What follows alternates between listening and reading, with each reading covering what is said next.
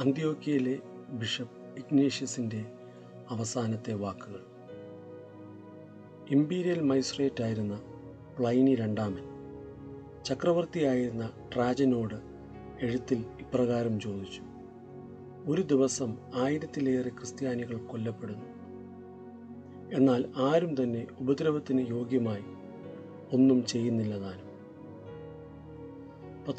ശേഷം ബിഷപ്പാകാനിരുന്ന ഇഗ്നേഷ്യസ് എന്ന ദൈവവൃത്തിനെ സിംഹങ്ങളുടെ നടുവിലേക്ക് തള്ളിയിട്ടു. അവിടേക്ക് നടന്നടക്കുമ്പോൾ അദ്ദേഹം ഇപ്രകാരം പറഞ്ഞു ഞാൻ ക്രിസ്തുവിന്റെ ഗോതമ്പ് മണിയും സിംഹത്തിന്റെ പല്ലിന്റെ ഇടയിൽ ഞെരിഞ്ഞമർന്ന ഞാൻ നല്ലൊരു അപ്പമായിത്തീരും.